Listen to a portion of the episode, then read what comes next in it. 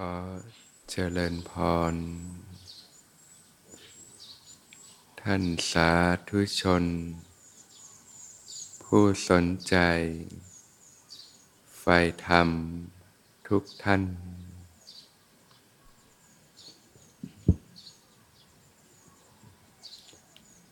ก่อนที่จะเข้าสู่ช่วงของการฝึกปฏิบัติ ก็จะตอบคำถามก่อน น้อมกราบขอบพระคุณท่านพระอาจารย์ในความเมตตาต่อท่านสาธุชนทางบ้านเจ้าค่ะ โยมอยากสอบถามพระอาจารย์เป็นความรู้ในการเข้าใจเจ้าค่ะ เราตัดสินใจบริจาคร่างกายเป็นอาจารย์ใหญ่ เพื่อให้นักศึกษาแพทย์ได้ใช้ร่างกายเราศึกษาเรียนต่อ สิ่งนี้จะส่งผลในทางพิธีกรรมหรือ ทางศาสนาที่ไม่ดีไหมเจ้าคะ เพราะเนื่องจาก เราอาจจะไม่ได้มีการจัดงานศพ หรือจัดแค่หนึ่งคืน เพราะเมื่อเสียชีวิตก็ต้องส่งร่างกายในเวลากำหนด อยากทราบแนวคิดว่า มีข้อคิดเพื่อจะบอกญาติพี่น้องที่ไม่เข้าใจ หรือยังมีความเชื่อว่าไม่ถูกต้อง เพราะไม่ได้ทำตามประเพณีเจ้าค่ะ ก็ในทางพระพุทธศาสนานะก็เจตนาเป็นตัวกรรมนะการที่เรามีเจตนาที่ดีว่าเมื่อถึงวาระหมดอายุไขนะก็ต้องจากโลกนี้ไปนะนะร่างกายสังขารที่นะก็ เกิดจากการรวมตัวของธรรมชาติเนี่ยธาตุดินธาตุน้ำธาตุลมธาตุไฟก็ไม่ใช่ของเราตั้งแต่แรกอยู่แล้วนะก็เป็นสิ่งที่ปัจจัยปรุงแต่งได้อิงอาศัยขึ้นมาเนี่ยเมื่อถึงเวลาที่ต้องจากไปก็นะให้สิ่งนี้ไว้เป็นประโยชน์กับชาวโลกต่อไปเนี่ยให้เป็นอาจารย์ใหญ่ให้นักศึกษาได้ ศึกษาเพื่อที่จะได้นำไป เรียนรู้พัฒนาในการเยียวยารักษาผู้คนต่างๆ ก็ให้เป็นประโยชน์ต่อไป ถ้าระวังใจได้เนี้ยจิตก็เป็นกุศลอยู่แล้วนะเรียกว่าเกิดเมตตานะอยากให้เกิดความปรารถนาดีกับผู้อื่นนะจิตที่เป็นบุญกุศลนี่ก็เป็นสิ่งที่ดีงามอยู่แล้วนะนะก็เรียกว่าแทนที่จะตายไปเปล่าๆก็ยังนะ ทิ้งสิ่งนี้ไว้ให้เป็นประโยชน์กับผู้อื่นต่อไปนะนะก็เป็นบุญเป็นกุศลนั่นแหละนะก็ไม่ได้ขัดอะไรกับหลักพระพุทธศาสนาหรอกนะก็เป็นความดีเป็นสิ่งที่เราทำได้นะเป็นไปเพื่อการสละออกเพื่อการแบ่งปันต่างๆเนาะส่วนสำหรับญาติโยมที่เป็นญาติต่างๆ ที่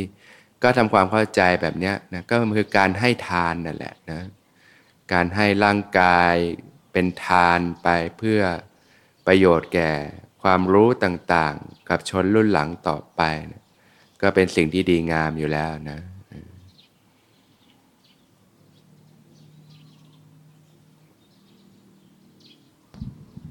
กราบนมัสการพระอาจารย์ โยมขออนุญาตส่งสภาวะธรรมเจ้าค่ะ โยมก็มีสภาวะรมรุกคุกคานเจ้าค่ะ ไปเข้าคอร์สพระอาจารย์ที่ยุวพุทธ กลับมาคุยกับเพื่อน เพื่อนบอกว่าเปลี่ยนไป ถามอะไรก็ตอบได้หมด ถ้ามีคอร์สอยากไปด้วยเหมือนเดินปัญญาเจ้าค่ะ แต่ตอนนี้เป็นอีกแล้ว ปฏิบัติไม่ค่อยไหวเจ้าค่ะ เหมือนป่วยกินอาหารไม่ได้ ได้แต่ผลไม้ หนาวแล้วก็เปลี่ยนเป็นร้อน แต่ตัวไม่ร้อนนะเจ้าค่ะเหมือนสภาวะภายในถูกดิ่งเจ้าค่ะ ในหัวก็มีพลังงาน สภาวะยังทำงานทั้งตัวตลอดเวลาเจ้าค่ะ มีสภาวะแน่นในตัวดิ้น ในตัวจิตก็ไม่ใช่ตัวเองเจ้าค่ะ แต่หน้าตาเป็นปกติไม่เหมือนคนป่วย สดใสดีเจ้าค่ะถ้ามีอาการมากโยมก็ใช้หูฟัง ตอนท่านพระอาจารย์นำปฏิบัติก็เบาลงเจ้าค่ะ โยมงดสัมผัสโลกลงแล้ว ดูเท่าที่จำเป็น แต่ลูกค้าก็มีปัญหาโยมก็ต้องคุยกับเขา เขาบอกคุยกับโยมแล้วเขาสบายใจเจ้าค่ะ ถึงไม่อยากคุยก็ต้องคุย พอสภาวะแรงเอาไม่อยู่ ถ้าทำความรู้สึกตัวเอาไม่อยู่กำหนดบ้างเจ้าค่ะ บางครั้งก็สับสนบ้างเจ้าค่ะ เจอสภาวะหมุนทั้งตัวแรงๆบ้าง แต่ก็พยายามตั้งสติเพื่อให้ปฏิบัติไปต่อ ช่วยเหลือตัวเองเจ้าค่ะ เข้าสภาวะได้บ้างไม่ได้บ้าง เหมือนรถเครื่องที่ติดแต่อยู่กับที่บ้างเจ้าค่ะ บางครั้งก็เดินสภาวะได้ แต่ก็ไม่ขึ้นสูง รู้สึกเบาสบายยังมีเจ้าค่ะ พอกำหนดมีเสียงในจิตอีกเจ้าค่ะกำหนดอะไรก็มีเสียงนั้น แต่ไม่ใช่เสียงโยมนะเจ้าค่ะ มีความทุกข์เข้ามาอีกแล้ว พอรู้ทันว่าจิตที่ทุกข์ไม่ใช่เราก็ค่อยๆคคลาย ถ้าไปสวนธรรมก็สภาวะดีมากเบาสบาย มีนิ่งสงบมีพลังงานแสงผุดขึ้นเจ้าค่ะ จะมีความสุขเข้ามา น้อมกราบขอบพระคุณท่านพระอาจารย์ ยมต้องแก้ไขอะไรหรือเปล่าเจ้าค่ะ ก็ถ้ารู้สึกว่าสภาวะไม่ค่อยปกติก็กลับมาอยู่กับกายกับใจเนี่ยนะกลับมาอยู่กับความรู้สึกทางกาย แล้วก็ เราก็ใช้โยนิโสมสิการช่วยได้นะนะก็คือพิจารณาลงมาที่กายเนี่ยนะมาให้จิตอยู่กับกายนะ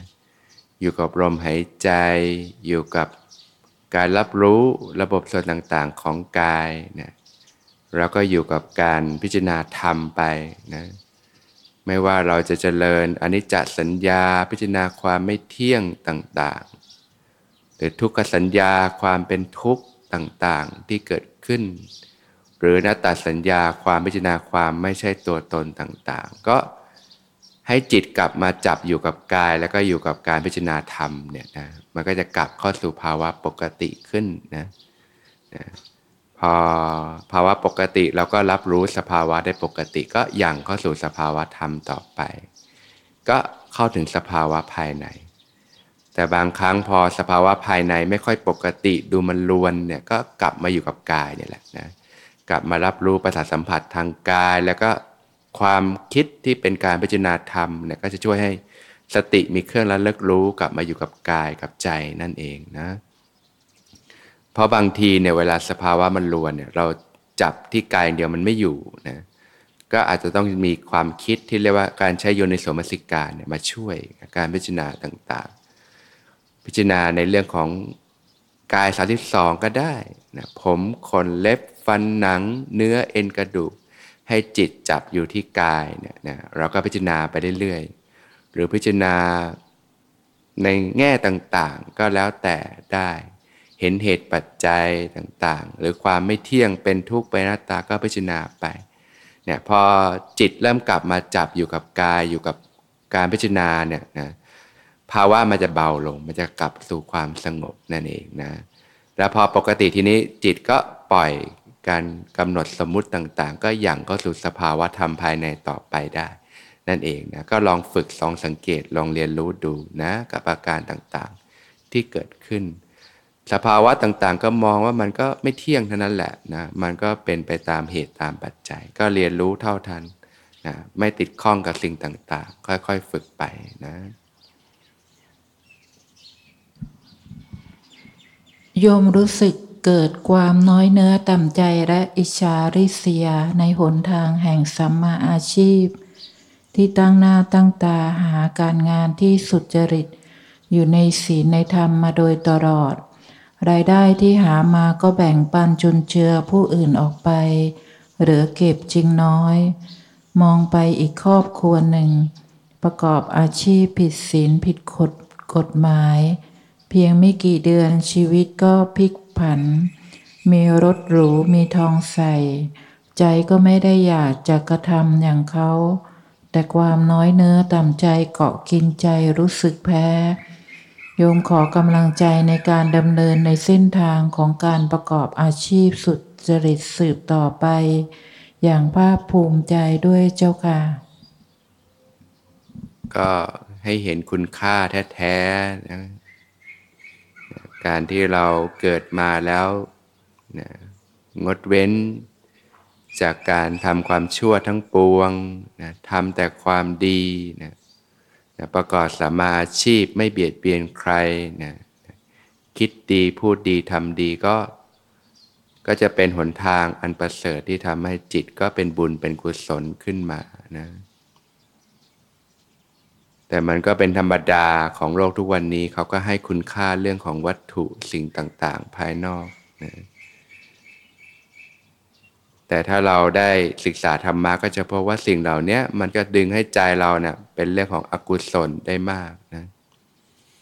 อกุศลก็เป็นทางของความเสื่อมนะนำมาซึ่งความทุกข์ต่างๆนะส่วนกุศลก็เป็นทางของความเจริญนะนำมาซึ่งความสุข การที่เราวางใจไม่ถูกนะแล้วก็เกิดอกุศลขึ้นมาในจิตใจนะนะความน้อยเนื้อต่ำใจก็ตามนะความอิจฉาริษยาก็ตามนี่มันจิตที่เป็นอกุศลนะพอมันเกิดเราก็รู้สึกได้แล้วว่ามันเป็นสิ่งที่เราร้อนเป็นทุกข์นะนะแต่ถ้าเราปรับจิตใจสมัยนะให้เห็นโทษภัยของบาปอากุศลต่าง ๆ พวกเนี้ยนะ ก็ไม่ต้องไปมองคนอื่นเราก็กลับมามองที่ตัวเราเองนะนะนะกลับมาฝึกจิตใจนะนึกถึงสิ่งดีๆนะนะการแบ่งปันผู้อื่นนะถ้าเราเห็นว่าการแบ่งปันแล้ว คนหนึ่งเขาได้รับประโยชน์มีความสุขเนี่ยพอเรานึกถึงใจเราก็มีความสุขนะจิตมีเมตตาเกิดขึ้นจิตก็เป็นกุศลนะความรู้สึกดีรู้สึกสบายใจก็เกิด ขึ้นนะเราก็เจริญจิตที่เป็นกุศลเนี่ยให้มันเจริญขึ้นไปนะลองสังเกตดูเวลาเราคิดรู้สึกดีๆ หรือมองในแง่ดีเนี่ย ใจก็มีความสุขนั่นแหละนะแต่ว่ามันไม่ได้เกิดตลอดนะพอเราไปมองในแง่ร้ายแง่ไม่ดีนะมันก็เกิดจิตที่เป็นอกุศลขึ้นมาเนี่ยนะความอิจฉาริษยานี่ก็เป็นจิตที่เป็นอกุศล จิตใจก็เล่าร้อนทุกข์นะ กิเลสเนี่ยมันชอบทำให้คิดผิด พูดผิดทำผิดนะแล้วมันก็บิ้วของเราเนี่ยไปเรื่อยๆนะทุกสิ่งทุกอย่างเราก็มองด้วยปัญญา มันก็เป็นไปตามเหตุตามปัจจัยนะนะการที่ผู้คนบางคนอยู่ดีเขาก็มีสิ่งต่างๆ มันก็เกิดตามเหตุตามปัจจัยนะและการที่เขาทำด้วยสิ่งที่ไม่ถูกต้อง ต่อไปเขาก็ต้องได้รับผล ที่เป็นอกุศลธรรม นะเป็นบาปอกุศลตามมานะนะเราไม่ได้ไปตามเห็นเวลาที่เขาต้องชดใช้นี่ใช่ไหมนะเพราะฉะนั้นเราก็กลับมาที่ตัวเราเนี่ยเราคิดดีพูดดีทำดีแล้วก็ฝึกปฏิบัติถ้าเราฝึกปฏิบัติเข้าถึงความสงบร่มเย็นของจิตใจนะเราจะพบว่าถึงภายนอกเราก็ไม่ได้ค่อยได้มีอะไรนะแต่จิตใจก็มีความสุขได้นะโดยเฉพาะถ้าเราอยู่ในศีลในธรรมนะ ที่ท่านกล่าวว่าเนี่ยศีลอันเป็นกุศลเนี่ยนะการประพฤติใช้ชีวิตที่ถูกต้องเนี่ยนะคิดดีพูดดีทำดีอยู่เสมอก็จะเกิดอวิปปิสาร คือความไม่ต้องเดือดเนื้อร้อนใจนั่นเองทำอะไรแล้วมันก็สบายใจไม่ต้องกินแหนงแข่งใจตัวเองอวิปปิสารก็จะทำให้เกิดปาโมดนะเกิดความร่าเริงเบิกบานใจขึ้นมานะเกิดความรู้สึกดียิ้มแย้มแจ่มใสขึ้นได้นะ ตรงเนี้ยก็อาศัยการฝึกเนี่ยแหละ ทานศีลภาวนาค่อยๆ ฝึกไป ค่อยๆ ปรับจิตปรับใจ ถ้าบางครั้งจิตมันชอบคิดในด้านที่เป็นอกุศล กิเลสมันพาไปก็ดึงกลับพลิกมา คิดในเรื่องดีๆนะหรือว่าในเรื่องของการเจริญกรรมฐานก็ได้ นึกถึงพุทธานุสติและลึกถึงคุณของพระผู้มีพระภาคเจ้าอย่างเงี้ยก็ทำให้จิตเราเนี่ยเกิดปาโมดเกิดความรู้สึกซาบซึ้งนะ ในพระปัญญาที่คุณ พระบริสุทธิ์ที่คุณ พระมหากรุณาที่คุณอย่างนี้ก็เป็นต้น ก็เป็นเครื่องหล่อเลี้ยงของจิตนะหรือเราฝึกปฏิบัติเนี่ยสติปัฏฐานรู้สึกกายรู้สึกใจอยู่เสมอนี่ยจนอารมณ์หยาบๆหลุดไปก็จิตก็เข้าถึงความ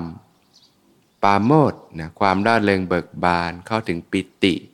ความอิ่มเอิบใจนะฝึกไปสัมผัสปิติสุขเนี่ย โอ้ เราก็รู้แล้ว พวกนี้มันเป็นสุขเวทนาที่ปานีกว่าสุขแบบทางโลก ก็จะเริ่มเรียนรู้ว่าอ๋อจริง ๆ แล้วความสุขมันก็เป็นสิ่งที่เกิดขึ้นภายในจิตใจนั่นเอง มันไม่ได้ความว่าต้องอาศัยวัตถุสิ่งของภายนอกอะไรมากมาย ก็ชีวิตก็ง่ายขึ้นเยอะนะก็แทนที่เราจะไปมุ่งกับเรื่องสิ่งภายนอกมากก็ให้คุณค่ากับเรื่องของจิตใจนะ จิตที่เป็นกุศลเนี่ยนะที่ทำอะไรแล้วมันก็ไม่ต้องไปร้อนใจภายหลังนะถ้าเราทำสิ่งที่ไม่ดีเนี่ยมันก็ต้องร้อนใจในภายหลังนะก็คิดดีพูดดีทำดี เราก็ฝึกปฏิบัติก็มองในแง่ดี มองในแง่คุณค่า แล้วก็ฝึกปฏิบัติพลิกจิตใจนะจิตจิตใจที่มันเป็นเรื่องของอกุศลเนี่ยนะก็พลิกมาเป็นจิตที่เป็นกุศล สิ่งนี้มันฝึกกันได้นะ ไม่ว่าจะเป็นคน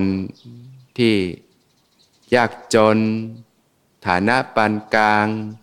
หรือคนที่ร่ำรวยก็ตามก็ฝึกกันได้ทั้งนั้นแหละนะอกุศลเนี่ยมันให้ผลเป็นความทุกข์กุศลเนี่ยมันให้ผลเป็นความสุขนะคนจะมีความสุขได้มากเนี่ยก็คือจิตเขามีกุศลมากนั่นเองนะต่อให้เป็นคนรวยมีทรัพย์สมบัติมาก แต่ถ้าจิตอกุศลมากเขาก็มีความทุกข์ได้มากเหมือนกันนะ เราอย่าไปมองข้างนอกว่า โอ้ ชีวิตคนน่าอิจฉาจังเลย บางทีเขาอาจจะทุกข์มากกว่าเราก็ได้นะความเครียดความกังวลต่างๆ บางคนนี่มีธุรกิจมากมายรวย พอกำไรหดนิดนึงนะก็ทุกข์เครียดหนักก็มีนะไม่งั้นเราจะเห็นเลยทำไมดาราที่มีชื่อเสียงมากมาย หรือผู้คนชนชั้นนำทำไมเขาถึงต้องฆ่าตัวตายนะก็มีมากต่อมากเนี่ย ถ้าเขามีความสุขเขาจะทำแบบนั้นไหมล่ะนะแสดงว่าเขาก็ต้องมีเรื่องที่ทุกข์ใจมาก เรามองเปลือกนอกเราจะรู้สึกว่าเขาน่าจะมีดีมีความสุข เพราะเราเราตัดสินแค่สิ่งที่อยู่ภายนอกไงแต่เราไม่ได้มองเข้าไปลึกในจิตใจของแต่ละคนนะตรงกันข้ามบางคนนี่เขาไม่ได้มีอะไรนะมีกระต๊อบมีชีวิตที่เรียบง่าย แต่ว่า ถ้าเขารู้จักปฏิบัติธรรมวางจิตได้ถูกจิตเป็นกุศลเขาก็มีความสุขได้นะแต่ถ้าวางจิตไม่ถูกจิตเป็นอกุศลก็ทุกข์ได้มากเช่นกันนะเพราะฉะนั้นก็ถ้าเราเรียนรู้พุทธศาสนาเราก็จะเริ่มให้คุณค่ากับเรื่องจิตใจได้มาก ภายนอกมันก็เป็นสิ่งที่อิงอาศัยนะยิ่งถ้าเราฝึกปฏิบัติพัฒนาจิตใจอยู่เป็นประจำนะเริ่มสัมผัสความร่มเย็นในจิตใจเนี่ยนะชีวิตภายนอกมันก็ง่ายขึ้นเยอะ มีก็ได้ ไม่มีก็ไม่เป็นไร ก็จริง ๆ ชีวิตคนเรามันก็ไม่ได้ต้องใช้อะไรมากหรอกนะอาหารการกินมื้อหนึ่งก็อยู่ได้นะที่มีข้าวราดแกงก็อยู่ได้แล้วนะอย่างถ้าเราลองฝึกปฏิบัติในคอเรารู้ว่า กินอยู่ง่ายมันก็อยู่ได้นะกินอยู่อย่างต่ำแต่มุ่งกระทำอย่างสูง ยกระดับจิตใจให้สูงขึ้นนะจิตเกิดความเบาสบายมีความสุข เกิดความปลอดโปร่งโล่งใจ ไม่ต้องมีสิ่งที่ดึงลังอะไรมาก ก็เกิดขึ้นได้นะสำหรับคนที่เข้าใจวิถีธรรมะ แล้วก็ฝึกปฏิบัติเนี่ยนะจริง ๆ ชีวิตปัจจัยภายนอกมันก็ไม่ได้ใช้อะไรมากมาย แต่ที่มันเยอะก็เรื่องกิเลสนี่แหละที่มันพาไปนะที่มันเผาจิตเผาใจ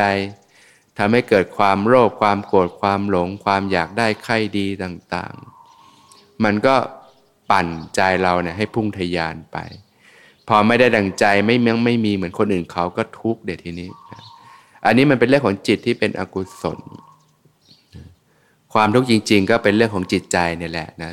พอจิตเป็นอกุศลมันก็ทุกข์นะเนี่ยความน้อยเนื้อต่ำใจ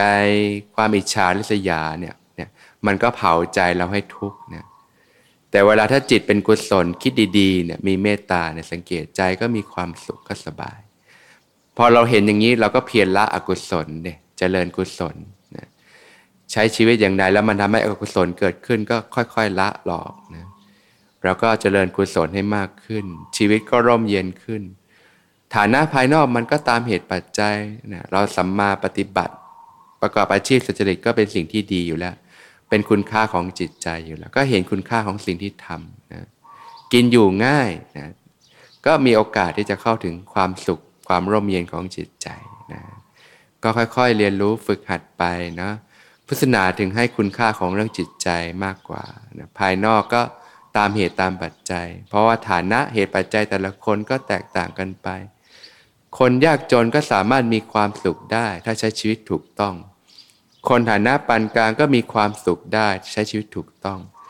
คนมีฐานะมากร่ำรวย ก็ใช้ชีวิตถูกต้องก็มีความสุขได้เช่นกัน